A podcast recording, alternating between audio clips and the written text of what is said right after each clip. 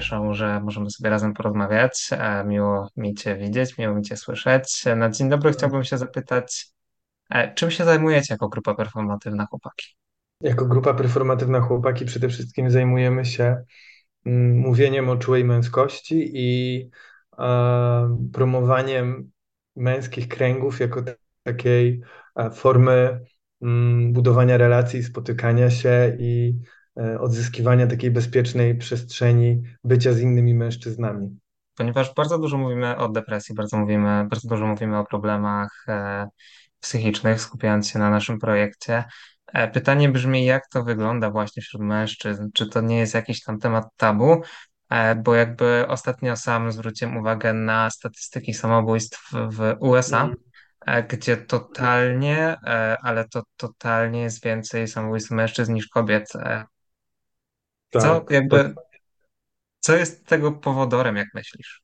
Mhm. W Polsce mm, te statystyki wyglądają tak, że 15 śmierci, na 15 śmierci samobójczych 12 z nich to są śmierci mężczyzn. E, W dodatku mężczyźni częściej niż kobiety popadają w uzależnienia, rzadziej niż kobiety za to chodzą do lekarzy, do, też do specjalistów takich jak psychologowie czy psychiatrzy. No i na takie statystyki mają wpływ po prostu stereotypy związane z męskością, czyli to, w jaki sposób jako, jako mężczyźni jesteśmy wychowywani. No, ten przede wszystkim mm, te słynne hasła pod tytułem chłopaki nie płaczą, musisz być twardy, nie możesz się mazać. No, jakby myślę, że intuicyjnie każdy z nas wyczuwa, gdzie one są, w sensie tak. No i to sprawia, że, mm, że jako mężczyźni em, nie, nie mamy wglądu czy trudniej nam go uzyskać, czy trudno nam go uzyskać, i w związku z tym mm, no jakby łatwiej o to, żeby, e, żeby popaść w depresję, czy, czy po prostu popełnić samobójstwo. To już jest jakaś ostateczność. E, Generalnie jest też tak, że mm, jakby statystyki pokazują, że mm, na depresję częściej chorują kobiety. Natomiast e, trudno jest nam tak naprawdę to zdiagnozować, dlatego że faceci po prostu nie chodzą do lekarzy, więc my nie wiemy tak naprawdę, ilu mężczyzn e, chodzi, e, jakby choruje na depresję, dlatego że facet zamiast pójść poprosić o pomoc, to jest kolejny stereotyp, że facet nie może prosić o pomoc, no to właśnie jakby próbuje sobie poradzić z tym sam, no bo przecież jest twardzielem, bo przecież sobie poradzę. E, no bo rozmawianie o emocjach e, nie jest męskie. Mm, No i wtedy łatwiej też jakby mm, te trudne emocje czy te trudne stany e, przykryć jakimiś używkami albo innego rodzaju uzależnieniami, no bo to nie tylko muszą być, to nie tylko muszą być używki, nie? No generalnie jakby nie jesteśmy, nie jesteśmy wychowywani do tego, żeby przyglądać się swojemu wnętrzu, przyglądać się temu, co czujemy, jak się czujemy, dlaczego się tak czujemy. Nie jesteśmy wychowywani do tego, żeby radzić sobie, czy przeżywać w ogóle smutek, strach albo ból. E, I wypieramy te emocje, czyli nie dajemy im zaistnieć, nie pozwalamy na to, żeby, żeby, żeby sobie je po prostu swobodnie przeżyć. Mm, Dwa, dochodzi jakby ten, mm, dwa albo trzy, już nie wiem, to jakby kolejnym punktem po prostu jest to, że no, że facet, facet jakby jest zdobywcą, jest konkurentem, jest rywalizacyjny, więc e, nawet jeżeli coś mu jest nie tak, no to on wtedy i tak będzie starał się, starał się udowodnić, że przecież wszystko jest w porządku. Czyli jakby nie mamy siły, nie mamy jakby jak się przyznać do tego błędu, do tego, że coś jest nie tak. Powiedziałbym, że nie mamy języka, nie mamy, mm, nie mamy struktur myślowych, które pozwalają się temu przyjrzeć, no bo ich unikamy, dlatego że nie jesteśmy do nich socjalizowani. Okej, a myślisz, że to jest problem, który się tyczy jakby głównie naszego polskiego społeczeństwa, czy to jest problem na dużo szerszą skalę? Wiesz co, no sam powiedziałeś, że, mm, że statystyki jakby samobójcze w Stanach są, no, jakby są dość przerażające, jeżeli chodzi o śmierć śmierci mężczyzn.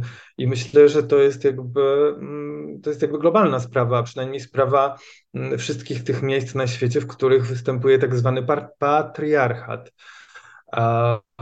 No bo to on sprawia, jakby te wszystkie stereotypy, które wymieniłem przed chwilą, no to są stereotypy wynikające z patriarchalnego modelu społecznego czy kulturowego, w którym wszyscy i wszystkie, przynajmniej tutaj w Europie, w Stanach, w, w, jakby w świecie tej globalnej północy jesteśmy wychowywani, wychowywane, nie? A gdybyś miał jakiś taki pomysł na szybko, jak możemy temu zaradzić, jako taki przeciętny Kowalski, E, nie patrząc jakby wiesz na skalę ogólną, na skalę typu co rząd może zrobić, ale co my jako taka przeciętna osoba możemy z tym zrobić. No to przede wszystkim najważniejsze jest to, żeby zacząć zauważyć swoje emocje, żeby uświadomić sobie, że one są ważne, że ważne jest dla mnie to, co czuję. To, co czuję, jest dla mnie informacją o mnie samym, co się ze mną dzieje. E, smutek, strach, złość, czy radość, e, no to są jakby potężne informacje, które nam mówią po prostu o tym, czy coś nam pasuje, czy nam nie pasuje, czy jesteśmy w jakimś braku albo w stresie, e, albo jakaś sytuacja nam zagraża i na dłuższą metę jest po prostu dla nas wycieńczająca i tak dalej, i tak dalej. Przeżywanie tych emocji jest jest najważniejsze, no bo dzięki zauważaniu ich i przeżywaniu możemy sobie zweryfikować, czy to, co robię, jest dla mnie ok, czy miejsce, w którym pra pracuję, jest dla mnie ok, eee, czy relacje, w których wchodzę, są dla mnie ok, czy one są dla mnie satysfakcjonujące, czy one mnie zasilają, eee, czy mam w nich wsparcie? I tak dalej, i tak dalej. No to, to jakby emocja to jest dla mnie czyli to, co czuję, to jest dla mnie właściwie jedyna pewna rzecz, którą mogę się dowiedzieć o świecie. Bo wszystko inne to są pewne konstrukty myślowe czy interpretacje tego świata. Natomiast to, jak ja czuję, mówi mi o tym, jaką ja mam relację z tym światem i co się dookoła mnie dzieje. I to ja czuję, więc jakby to jest dla mnie coś, czego się nie da podważyć. A rozwiązania systemowe? Bo myślę, że wszyscy dobrze wiemy, że system nie działa już. E, z dwoma osobami rozmawialiśmy i każdy powtarza, że system nie działa. Jak, jakie rozwiązanie systemowe ty widzisz, które by mogło w jakiś tam nawet najmniejszy sposób wesprzeć ten problem? Ojej, no musielibyśmy chyba wywrócić do góry nogami kapitalizm, a przynajmniej go bardzo mocno przetransformować, no bo mm, ta jego neoliberalna wersja, w której teraz żyjemy, ma naprawdę wpływ na wszystko, bo jako ludzie, jako społeczeństwo się stajemy coraz bardziej zatomizowane, coraz bardziej osadzeni w swoich y, pojedynczych bąbelkach e, tak naprawdę samotności. Mm, coraz trudniej nam budować relacje, coraz mniej mamy czasu na to, żeby je budować, żeby je budować. E, co, co, coraz częściej nasza egzystencja skupia się po prostu na tym, żeby przetrwać. E, przetrwać, robiąc pracę, która drenuje nas z sił, z poczucia sensu, e, a która sprawia, że wcale te pieniądze, które zarabiamy za tą pracę, nie są jakieś rewelacyjne, pozwalają no właśnie po prostu przetrwać i nic więcej, nie pozwalają na to, żeby, nie wiem, rozwijać się, żeby, e, żeby chociażby pójść na terapię, bo do tego też potrzeba i czasu, i pieniędzy, dlatego że normalnie na terapię no to musimy czekać mm, przy dobrych wiatrach pół roku, a zazwyczaj no pewnie rok albo nawet czasem i półtora roku, nie? To, to też zależy od miejsca, co gdzie jak. No my, my jakby takie rozwiązanie proponujemy jako grupa performatywna chłopaki, czyli proponujemy, żeby robić kręgi. Takie spotkania, w których sobie siadamy w kręgu, I każda osoba ma przestrzeń na to, żeby opowiedzieć po prostu o tym, jak się czuje i dostać, mm, dostać takie uważne, nieocenne wysłuchanie od wszystkich pozostałych. Więc krąg to de facto jest taka. Mm, krąg składa się z dwóch, z dwóch rzeczy de facto, czyli z tego, że ja mogę coś o sobie opowiedzieć, mogę opowiedzieć o tym, jak się czuję, jak się mam, co mnie cieszy, co mnie trapi, a dwa, mogę słuchać innych albo dać to słuchanie innym. I to jest podstawa. I ta, taki krąg rządzi się swoimi zasadami. E, one są ustalane po to, żebyśmy wszyscy mogli się w tym kręgu poczuć bezpiecznie. E, jedną z podstawowych zasad kręgu jest po pierwsze komunikat ja, czyli to właśnie, że ja mówię o sobie i o tym, co czuję. Mm, tutaj taki, e, taka już moje dopowiedzenie ode mnie, że staramy się na kręgu unikać tematów światopoglądowych, bo one też jakby nie sprzyjają budowaniu relacji i one już jakby de facto nie są opowieścią o samej osobie, tylko już jakąś intelektualizacją. Mm, I tu odwołuję się do tego, co wcześniej mówiłem o emocjach, czyli że no, emocje są tym, tą weryfikacją, kim ja tak naprawdę jestem, co ja tak naprawdę czuję. I poprzez ich ujawnianie, jakby możemy się stać, mm, e, możemy się urzeczywistnić wobec drugiej osoby, tak samo jak ta druga osoba może się urzeczywistnić wobec nas, mm, kiedy opowie nam o swoich emocjach. No i drugą taką podstawową, jedną z zasad, ale takich dla mnie bardzo ważnych w kręgu, to jest po prostu to, że w tym kręgu jest tajemnica, czyli to, co my sobie tu mówimy, po prostu w nim zostaje i my bezpiecznie po tym kręgu jakby możemy to tam po prostu zostawić. No i my jako chłopaki mamy swój nasz krąg, którym jesteśmy już od ponad trzech lat. Regularnie się spotykamy co tydzień. To jest zamknięta grupa prawie 12, chyba jest nas jeden, tak, 11, 11 mężczyzn. E, I spotykamy się co tydzień i, i no właśnie, no, albo po prostu sobie każdy z nas opowiada o sobie. Czasem niekoniecznie w ten sposób robimy nasz krąg, czasem, e, czasem nie wiem, zagramy w piłkę, czasem się powydurniamy, czasem pójdziemy do kogoś coś ugotować, a czasem na przykład razem potańczymy albo zrobimy sobie jakieś, e, jakieś działania z, z przestrzeni czy to teatru, czy to, czy to kontakt improwizacji, albo tańca, albo jakiegoś masażu, mm, to przeróżnie. Mm, no i też jakby mm, prowadzimy właśnie tę drugą, tę drugą formułę kręgów, czyli kręgi otwarte, takie kręgi, na które po prostu, e, e, które ktoś z nas facylituje, które, które ktoś z nas prowadzi. Mm, no i na takie kręgi zapraszamy właśnie po prostu 12, 12 12 mężczyzn, żeby sobie przyszli e, i, i mogli po prostu pobyć w tej, w tej atmosferze i, i powymieniać się tym, co czują, jak się mają. Gdybyś hmm. coś mógł powiedzieć młodym mężczyznom, jedno zdanie, to co to by to było? To, co czujesz, jest bardzo ważne, po prostu. Mm. I tyle. No, wydaje mi się to jakby właściwie najważniejszym zdaniem w życiu. Jakby jak powiedziałeś jeszcze o tych młodych facetach, to ja sobie po prostu przypomniałem, przypomniałem siebie, kiedy byłem chłopakiem i kiedy po prostu wiedząc, że jestem mężczyzną, mm, jakby z byciem mężczyzną się nie utożsamiałem. I zawsze mi się wydawało, że jestem niewystarczający jako facet. Zawsze mi się wydawało, że muszę coś udowodnić. To też sprawiło, że w pewnym momencie tak naprawdę zacząłem czuć pogardę wobec mężczyzn, jakby odcinać się od tego bycia, by, bycia mężczyzną.